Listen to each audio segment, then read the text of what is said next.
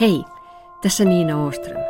Sä kuuntelet mun podcastia Ateria Aavikolla, jossa mä pureudun elämän tärkeimpiin kysymyksiin. Toivottavasti tavalla, joka löytää tiensä sydämeen. Oikeasti.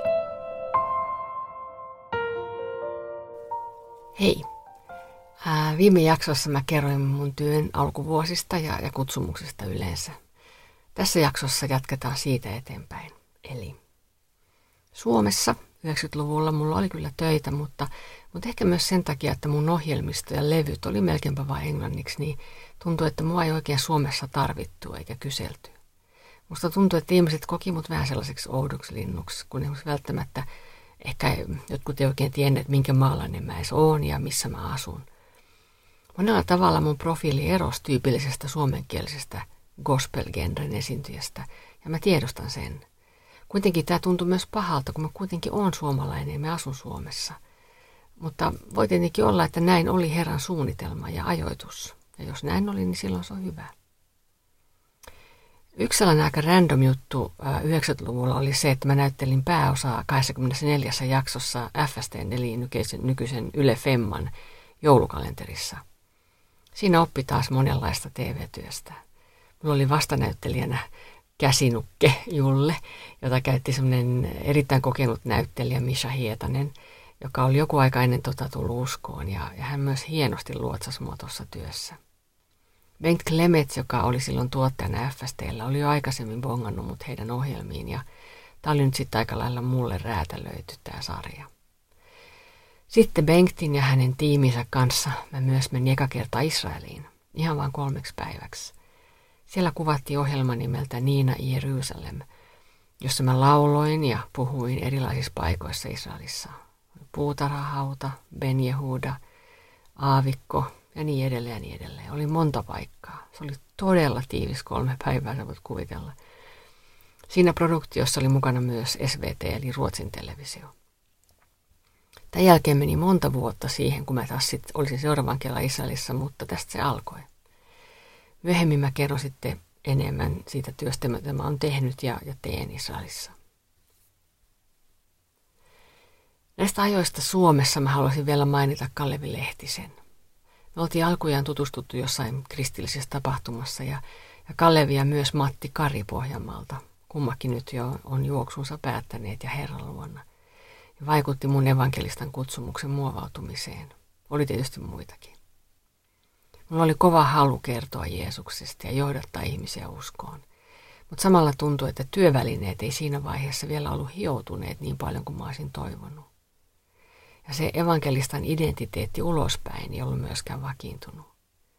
Sitä kohti kuitenkin mä halusin mennä ja sitä kohti mentiinkin.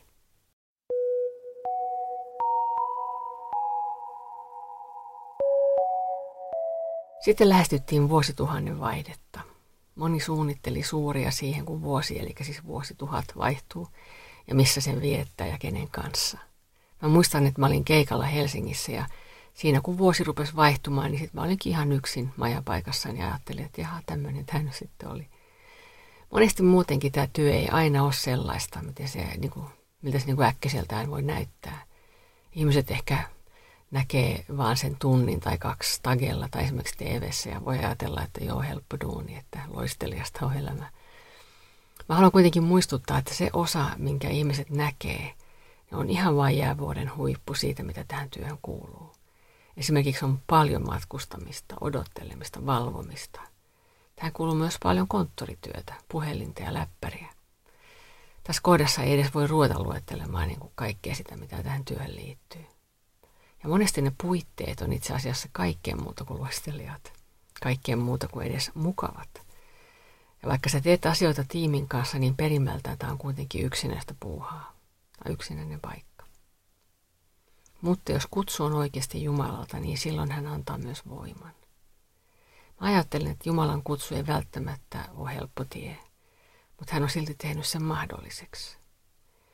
Moni varmaankin haluaisi tästä työstä niin kuin sen osan, joka näkyy yleisöllä ja ajattelee, että joo, hei, mulla on kutsumus tähän.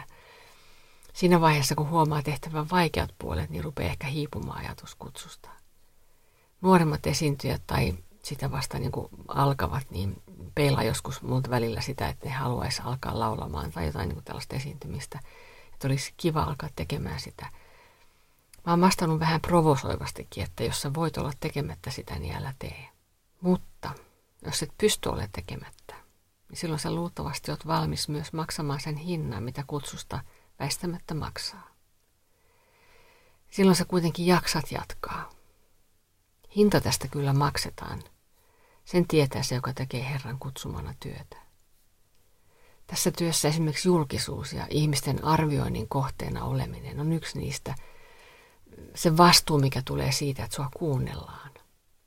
Kun sua kuunnellaan, mitä sä sitten sanot?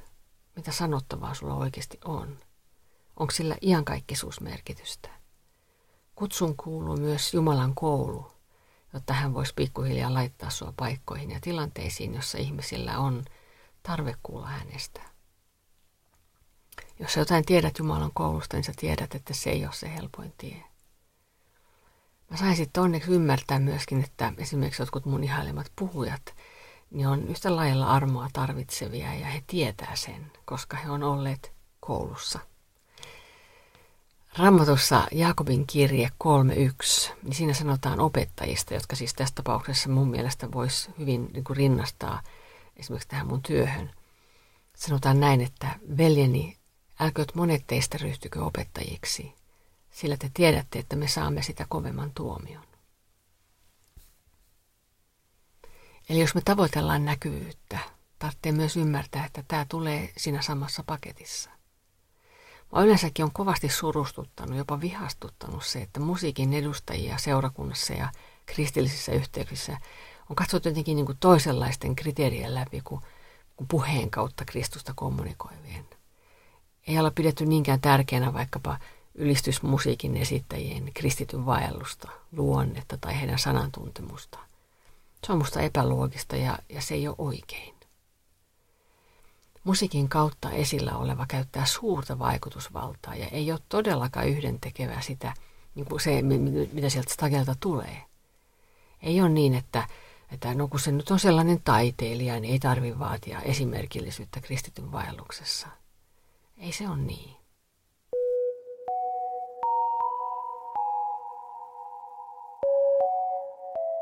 Mutta nyt takaisin 90-luvun aivan loppumetreille.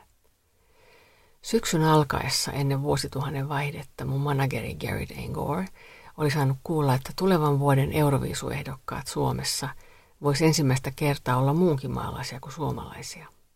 Hän rupesi puhumaan mulle siitä, että jos me kirjoitettaisiin biisi ja lähetettäisiin se sinne. Mä olin aluksi aika nihkeä sillä ajatuksella. Se ei tuntunut niin kuin minunlaiselta paikalta. Olihan mä tehnyt paljonkin töitä siihen asti jo sekulaarissa ympäristössä ja isoilla lavoilla ja paljon tv mutta tämä ei sytyttänyt. No, Gerit kuitenkin jatkoi asia esillä pitämistä, kunnes me sitten sovittiin, että, että jätetään taas ja rukouksessa Herralle. Eli että tehdään biisi ja lähetetään se raadille. Ja jos ei se sitten siellä etene, niin se on sitten selvä, eikä siitä marista ja asiaa haudataan. Jos taas Herra aukaisee ovet, minkä mä arvioin hyvin epätodennäköiseksi, niin sitten mennään siitä sisälle ja sitten mä tiedän, että, että Herra niin haluaa. Herra tietää, että mä todella tarkoitin tätä tällä tavalla hänen edessään. En mä olisi uskaltanut lähteä niin kuin omin päin liikenteeseen. Viisi eteni karsinnoissa. Sen olikin sitten loppupeleissä säveltänyt mun kollega Luca Genta ja teksti oli siis Geritin. Meidän Eurovisu-tiimi oli hyvin kansainvälinen. Mukana Stagella siis mun lisäksi oli Luca Genta, oli Karle Mannilla, Ralfa Maanen, Raakel Lignell ja Daniel Evert van. Sekä tietysti Gerit ja hänen assistenttinsa Anita de Boer kulisseissa. Suomen finaalissa oli mukana monia tuttuja nimiä. Siellä oli Anna Eriksson, Nylon Beat ja Nightwish. Tuloksia tarkastellessa me lu, niin kuin, tai siis luultiin jo, että Nightwish voittaisi, mutta yllättäen voitto kääntyikin sitten meille. Siitä alkoi sitten noin neljän kuukauden yhtämittainen työputki. Tai oikeastaan jatkui, koska karsinossa ja niihin liittyvässä julkisuudessa oli tosi paljon töitä. Me siis asuttiin Kokkolassa ja noihin aikoihin tuntui, että, että mä olin koko ajan lentokentällä tai taksissa, menossa seuraavaan talkshowhun tai haastatteluun, kuvaussessioon tai mitä sitten olikaan. Loppukilpailun Tukholmaankin mä lensin ihan omia teitäni Oslosta – kun mulla oli Norjassa ollut parin päivän keikat juuri ennen. Norjassa promoottori Morten Strand oli järjestänyt mulle töitä siellä pitkin lukua. Tässä vaiheessa mulla oli jo kännykkä ja se auttoi liikkumista ja, ja niin kuin kommunikointia, mutta tietysti se siis ruuhkautti myös olemista aika lailla. Oli vaikea kerätä vastaamaan kaikkiin viesteihin ja puheluihin. Samana vuonna sitten me vielä äänitettiin albumi A Little Bit, johon me otin tehty biisit ja, ja sitten niin kuin, sillä tiimoilta oli vielä paljon työtä ja tiedotusta. Koko siinä aikana, kun mä tein mediatyötä ja kun oli ne varsinaiset kisat Tukholmassa, niin mulla oli mahdollisuus aivan estämättä kertoa hänestä, johon mun uskoni perustuu. Sain monella tavalla tuoda Jeesusta esiin. Mä sain myös enemmän julkisuutta, näkyvyyttä ja se taas tarkoittaa esiintyjälle yleensä enemmän töitä. Jollain tavalla myös tietyt ihmiset kuunteli mua sitten niin kuin eri tavalla niin kuin sitä, mitä mä sanoin, nyt kun mä olin ollut Euroviisuedustaja.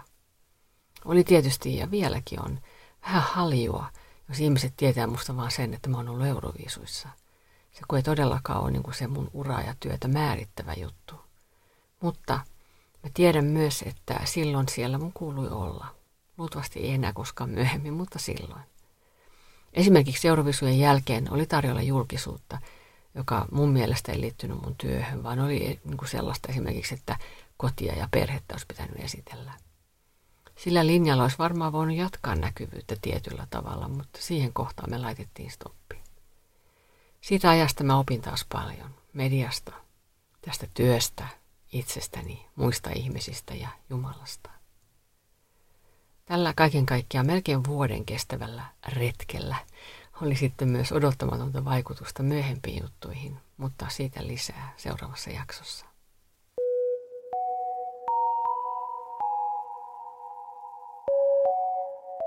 Mutta kysytään usein siinä yhteydessä, kun ollaan puhuttu mun Euroviisu-osallistumisesta, että suosittelinko, mä niin kuin kristitylle laulajalle tai niin kuin esiintyjälle osallistumista Euroviisuihin, Voice of Finland, X Factor tai mitä näitä nyt on.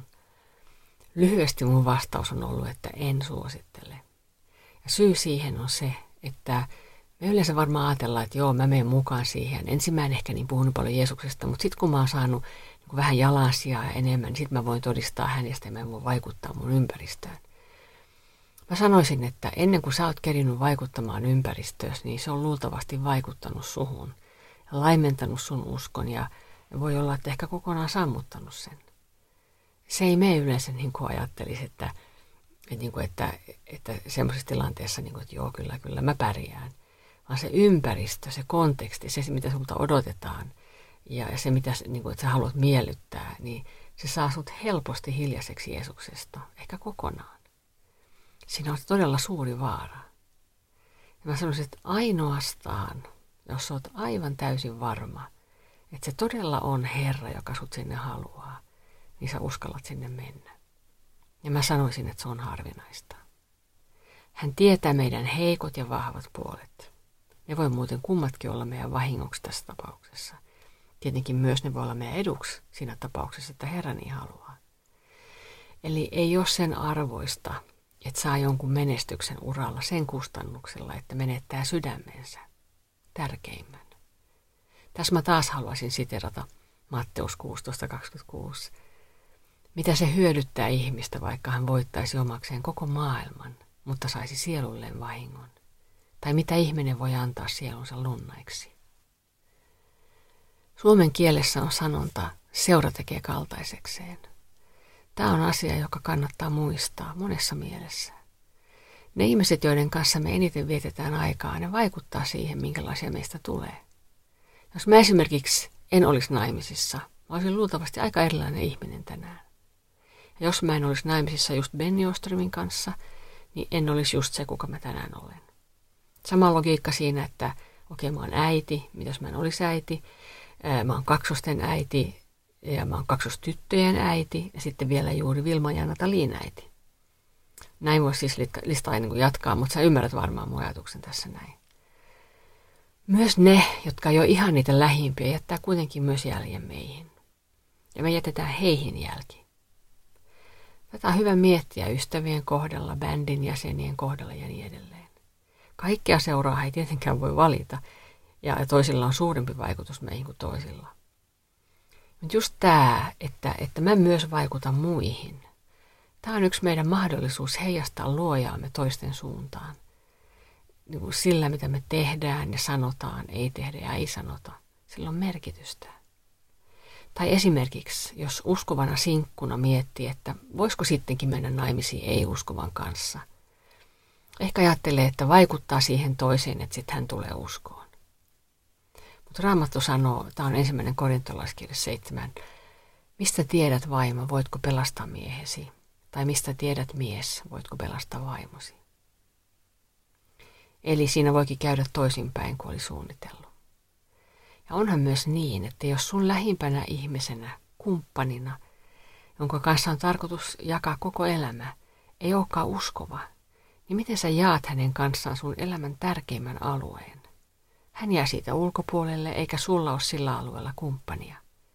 Miten esimerkiksi tehdään päätökset sellaisissa niin kuin liitossa yhdessä, kun toinen ei rukoile eikä luota Herraan? Miten kasvatetaan lapset? Miten annetaan varoja Herran työhön? Tässä ottaa vähintäänkin valtavan taakan päällensä ja pahimmillaan ehkä itse loittonee pois Jeesuksen yhteydestä. Ei ole sen väärti. Ei todellakaan. Ihan toinen tilanne on tietenkin se, kun avioparista toinen tulee uskoon. Siinä toimii sitten toiset lainalaisuudet. Ja siihenkin itse asiassa raamattu on ohjetta.